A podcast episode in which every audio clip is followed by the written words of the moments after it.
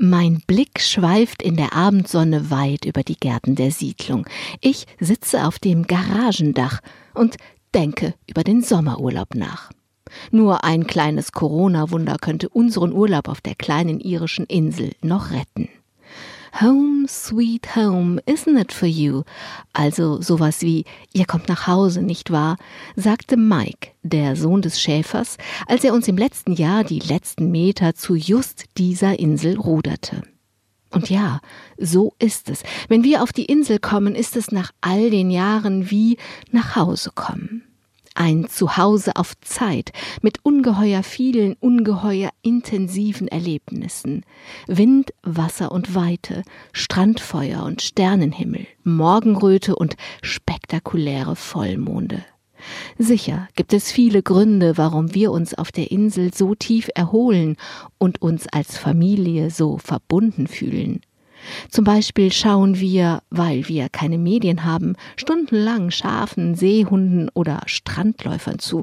Und mit jeder Stunde dieses Sheep-TVs, wie wir es nennen, entspannen sich unsere überreizten Gehirne mehr. Ein anderer Grund ist, während wir das Jahr über die meiste Zeit im Haus sind, sind wir hier die meiste Zeit draußen. Ob nun aber der Wind weht, die Sonne brennt oder der Regen in den Nacken tropft, alles geht hier direkt auf die Haut.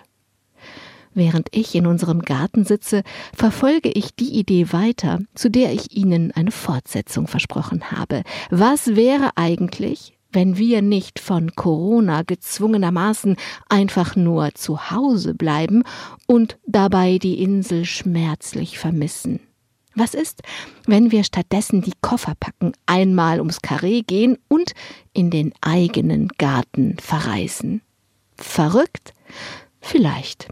Ich denke die Idee trotzdem weiter. Was bräuchte es, damit die Reise in den Garten eine echte Reise wird? Auf Meer und Möwengeschrei müssen wir so oder so verzichten. Aber vielleicht geht es gar nicht um die irische See und irische Schafe, vielleicht geht es darum, Dinge zu finden, die auch im Garten am Niederrhein auf oder unter die Haut gehen. Auf der Insel gehe ich jeden Abend zur Inselspitze, sitze auf meinem Inselstein und bade in der Weite. Nun, wir haben einen Garten, keinen Park, aber vom Garagendach aus kann ich weit schauen. Wenn ich will, jeden Abend neu.